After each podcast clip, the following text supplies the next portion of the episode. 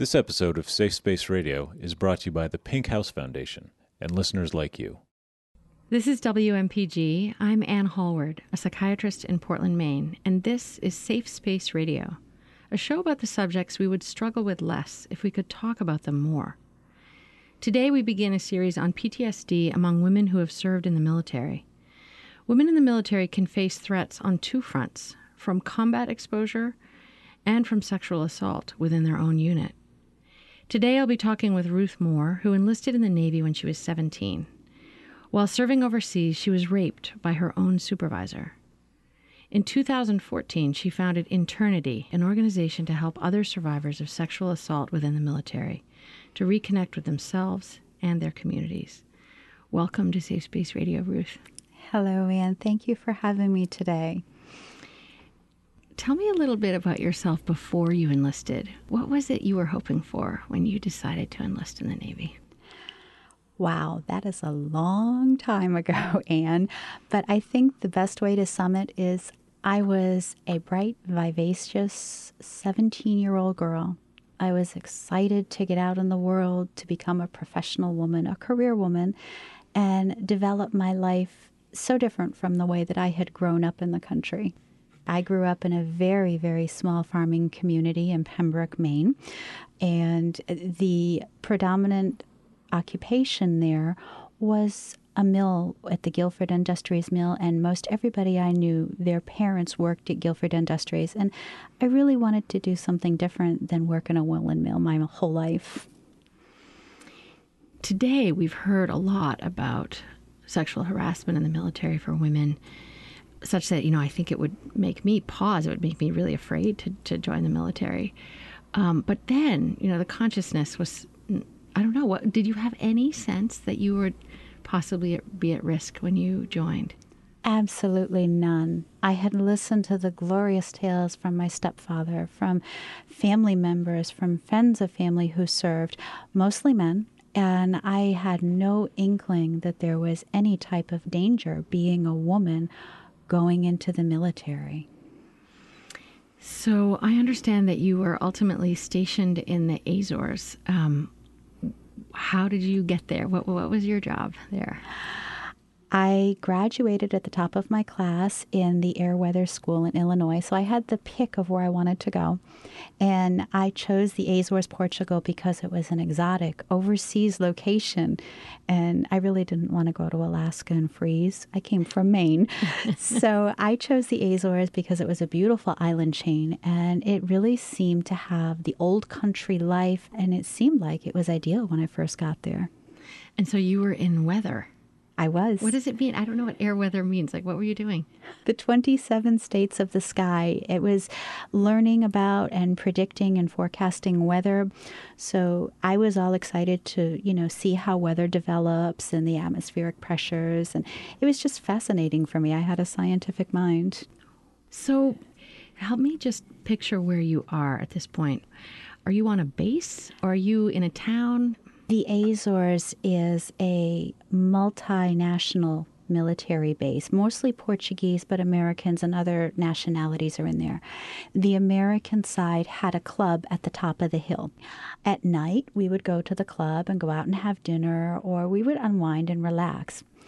So I was up at the club, and my supervisor came up to me and he said, I'd like to talk to you. I'd like to, you know, to talk to you outside well, being young and naive, I thought, well, maybe he was, you know, appreciative of the work I was doing, or maybe he wanted, you know, to give me some feedback.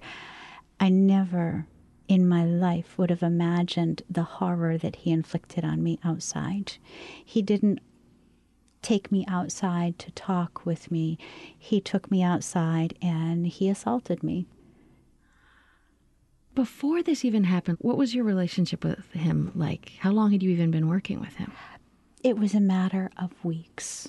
And I was training for my job. So to me, this person was not just my supervisor, he was almost like a father figure because he was responsible for ensuring that I had the basic of military structure and understanding of military command and duties and protocols. So for the relationship that we had, it was yes, sir, no, sir, thank you, sir. And it was definitely a relationship where there was a power differential. I would say a strong power differential. So I really didn't have any socialization with him other than on the job. So when I was at the club and he came up to me, I thought that, you know, this was something, you know, that appropriate. Hey, you did a good job, you know, looking forward to seeing you tomorrow, or hey, I want you to work on this tomorrow. But that wasn't what happened. So he comes up to the at the club and he asks you if you want to talk to him outside. And you agree thinking that he's going to congratulate you. And you're trusting him because he's like a father figure to you. Exactly. And going in the door, there were bushes and there were planters and there were benches. And if you were outside, you could be in those bushes and no one would know you were there and with the music from the club and being dimly lit outside, it was a perfect scenario. And so he literally assaults you in the bushes right outside the club? Yes. Where other people could have been walking by? Yes. And the question that I get is, well, how come you didn't fight back or how come you didn't scream? First of all, I was emotionally traumatized. I was in shock that something like that could happen. He also used a knife or a weapon and he held it against me so that if I had screamed or I had fought, I would have been killed. And understanding that the Azores is an overseas remote duty station, accidents happen. And I didn't want to be an accident. So you had no sense that there was anything going to hold him back? Nothing. When it was finished, did he threaten you? Did he say anything to you about not telling anyone?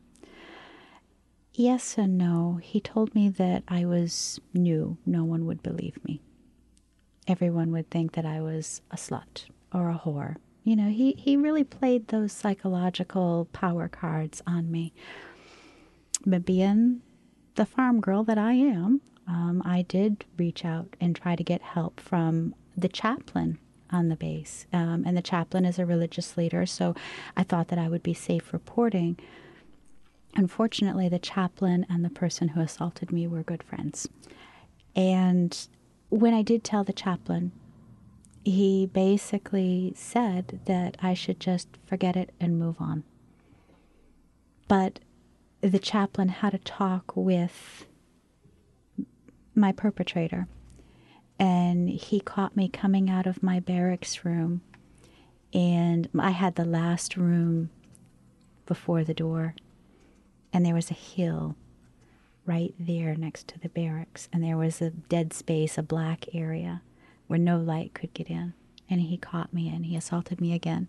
And he told me I should have kept my mouth shut.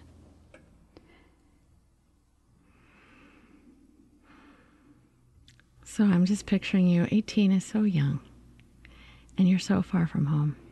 And I, I'm imagining now you feel so alone. Yeah. And even a chaplain who you, one, one reasonably hopes is going to be a kind person and trustworthy, was not. Had sort of like delivered you back into the jaws of this person. Unfortunately, that happens a lot in military structures. How do you mean? the military is a very closed organization. We would like to think that they're making progress. Stateside, they're making progress. But when you're in a remote, isolated duty station, the rules are different. Even though they're the same on paper, the interactions with the personnel, the friendships, the loyalties, they're different. So I trusted when I shouldn't have trusted. so let me come back to that conversation with the chaplain, if you may. Can you tell me how that conversation went? I had a strong religious upbringing, so I felt that he would be a safe person to talk to. I actually was married, but my spouse was stateside. So when I talked to the chaplain, I told him that I had been raped and that I wanted to go home to my husband. I wanted, you know, to get some help. And he basically told me I should forget about it and just move on. If I wanted to have a career, just forget about it and move on. If you wanted to have a career, so what was the implication there? That if you sought treatment, that would impact your career? Yes. That is a common threat that is used for rape survivors. And in the space between talking to the chaplain and the second rape, how were you making sense of what he told you? What were you thinking you were going to do? I honestly didn't think. It was like I was on autopilot. I couldn't focus on anything. I couldn't focus on my studies. I couldn't focus on my job. Um, I basically just went on autopilot. I walked the three miles down to the base and did my work and walked the three miles back home in the rain. And no one would give me a ride. No one would talk to me. Essentially, they, you know, the word gets out and they thought that I had asked for it or I was a slut or I was a problem person. So basically, the command structure and the people who I was starting to develop friendships with, they all isolated and pulled away from me in an effort to preserve their own careers, or they were so horrified by the thought that they just pulled away that, you know, so there was no support for me whatsoever. So you've you're experiencing so many things at this point. You've experienced two assaults. You've experienced, you know, threats in, in the form of like you're a slut or this is your fault or you must have wanted it, which is already so demeaning. And now you're ostracized. Exactly. I mean, the thing that survivors go through, I can typify the questions I were asked were why were you even at the club? You're married. Why weren't you in your barracks room? Well, I have to eat sometime. You know, it's either barracks food or club food. I'm sorry, club food tastes better. um, so I make no excuses for, you know, why I was there or whatever. I refuse to be victim blamed. So much of what I work with as a clinician with survivors is the wrestling to, in some ways, unburden themselves from this fear that they were somehow to blame. Because the messages of being to blame are so ubiquitous coming from all these directions. Did you know that you were not to blame from the beginning, or was this something you arrived at from doing a lot of your own work? I honestly knew from the beginning that I was not to blame. I had no reason to be ashamed of going to the club. I was fully dressed. My dress shouldn't have mattered to begin with, but I wasn't dressed provocatively. I was a married young woman. I did nothing wrong. The only thing I can say is I was so naive. And having that naivety at 18 years old is perfectly normal, so there really is no blame for the actions that were committed against me. So let's keep going. So you you meet with the chaplain. He gives you this message like if you want to if you're an ambitious person at all, you should just let it go and move on. You're then on autopilot, you're increasingly feeling ostracized and then you get raped again by the same guy. Yes. Did he directly tell you that he was punishing you for having sought help? No, he basically just said I should have kept my mouth shut. It's not hard to infer. It was direct retaliation. And, you know, I, I know that there are so many people who are hearing this and they're probably thinking and going in, you know, to their own memories. And I don't want to share the details of my rape because that's so personal. But I will say that I was so shocked and angry and betrayed afterwards that I did the unthinkable and I tried to commit suicide. And I thank every power that be that I was not successful. But I remember telling the chaplain and the commanding officer that they, if they did not get me off that base, I was going to swim home. I was, you know, training for the atmosphere and I understood the ocean currents, and it might take me a while to get there, but I was fat enough and I was going to float. so tell me about your conversation with the commanding officer. Well, he said that I had had, he had had a lot of hope in me and he really tried a lot of leadership principles to shame me, to put make me complacent. So you're totally alone, you're out of contact with people, and you have to report to the person who has twice violated you and scared you to death. Yes. And you became, it sounds like you became absolutely hopeless. I did. I became anorexic. I tried to destroy my body any way I could to take attention away from me. I tried to take my life and they put me in the brig. They punished me for destruction of government property. They put me in jail. Government property to, meaning your own body? Yes, for trying to kill myself. They put me in jail for a weekend. And they told me that that was just a taste of what, you know, troublemakers would get. I see. So two weeks later, you attempt to take your life. You're put in jail for the weekend. And then what happened? After I got out of the brig, as they call it, um, I really felt so used and ashamed and dirty. And understanding that I was recently married, I was a young wife and I was just absolutely lost and I didn't I didn't spend my money. I was, you know, living in a barracks, so I was making really good money back then and I had bank account and everything. And I knew that I couldn't call off base because all of the lines were monitored. It was a high communications base, it was top secret security. So I knew that anything that I said on public lines would come back.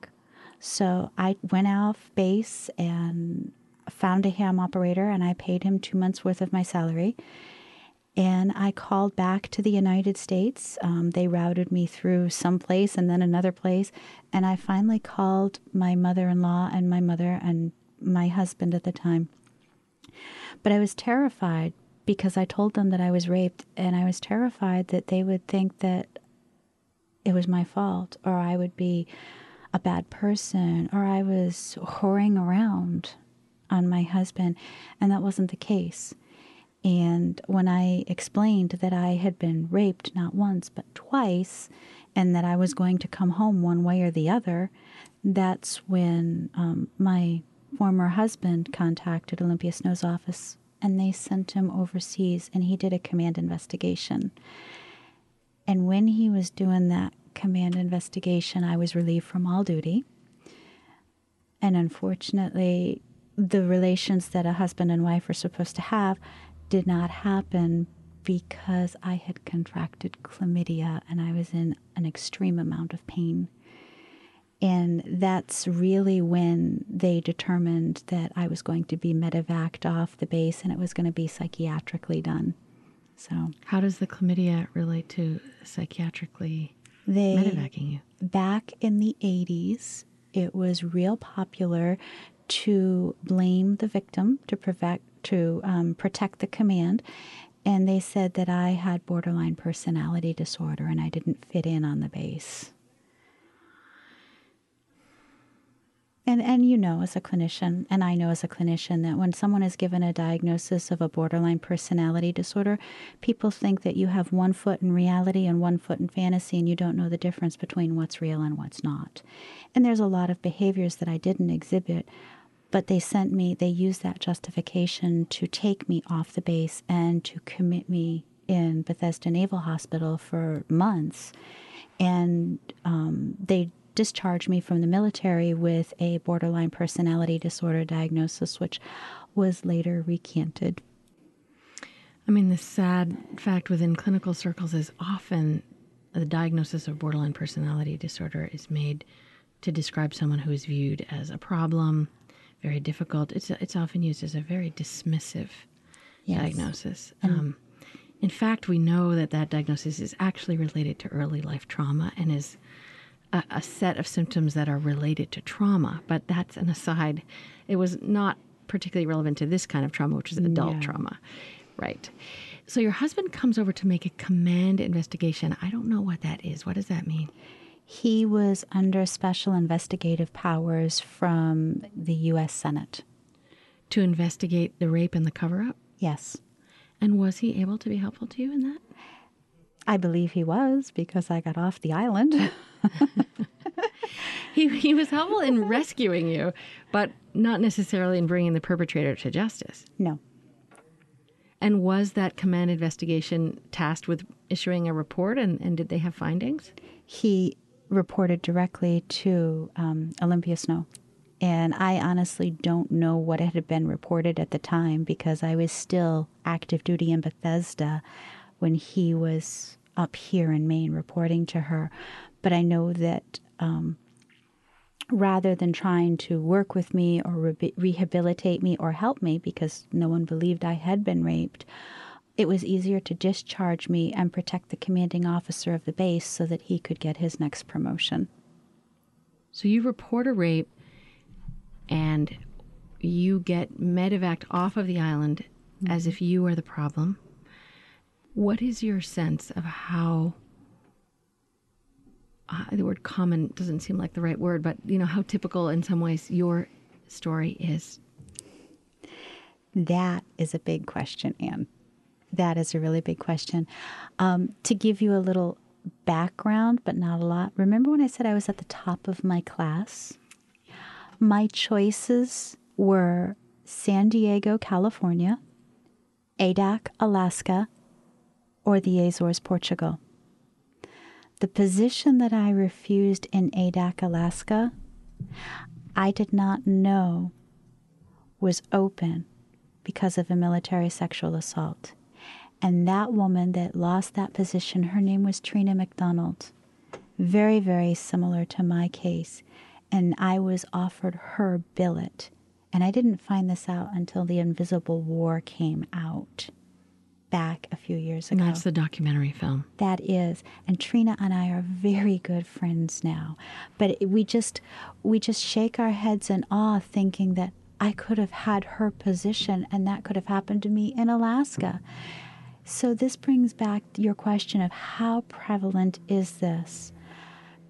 And twenty six thousand men and women are raped every year in the military.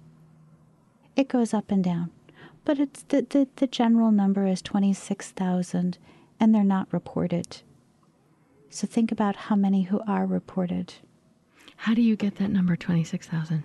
That comes from RAINN and it comes from the Service Women's Action Network. They have been pioneers in researching and presenting this data.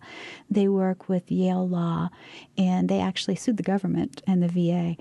But what it comes down to is over a period of time through Freedom of Information Acts and through reports, um, they've ascertained that the number is approximately 26,000 men and women per year are raped in the military.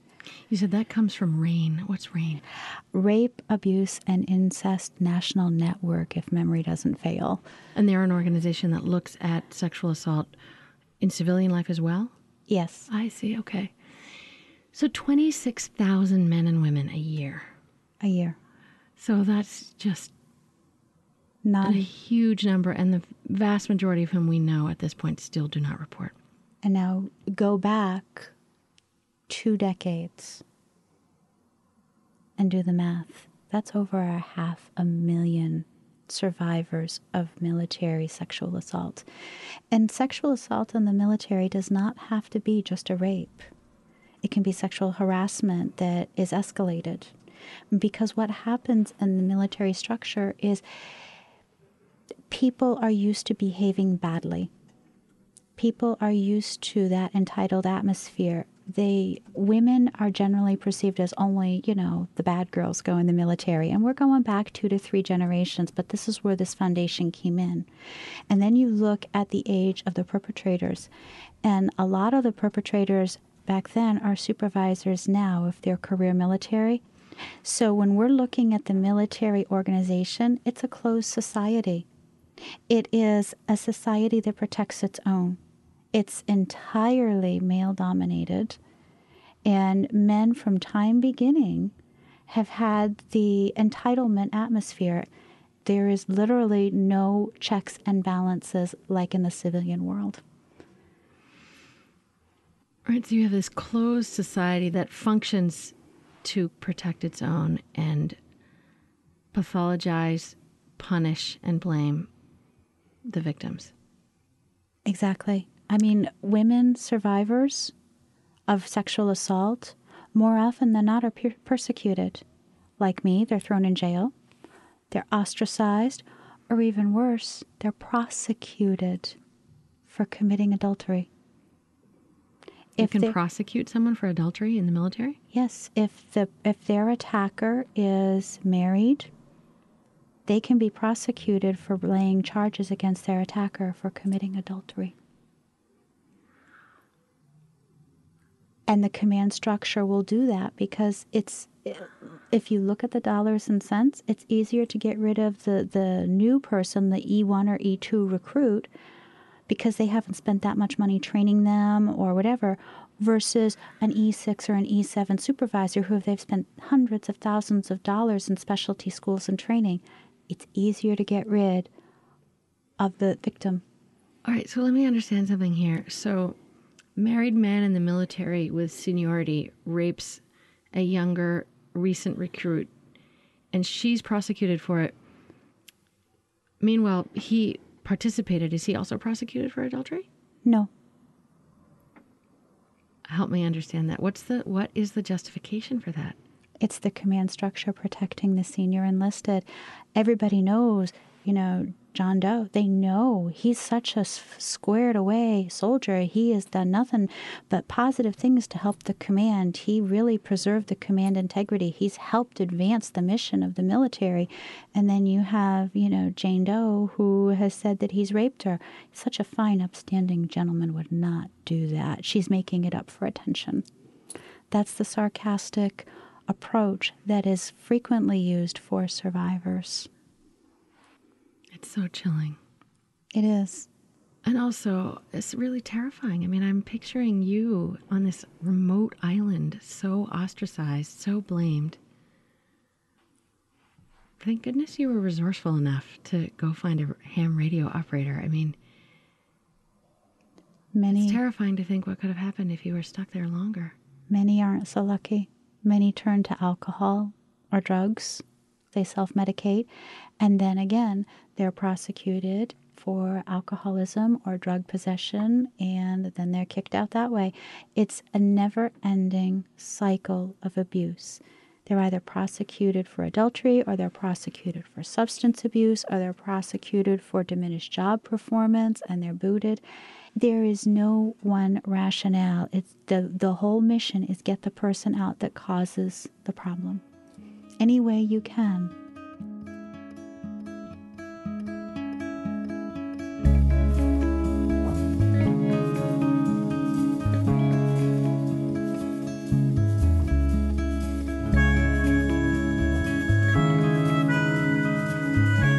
That was part one of my interview with Ruth Moore. Next week, we'll be airing the second half of our conversation, in which we talk about the work that she's doing to help create an easier path for others who have experienced military sexual trauma. If you like this show and want to stay connected to these issues, you can like us on Facebook and follow us on Twitter at Safe Space Radio. You can find all of our past episodes at safespaceradio.com.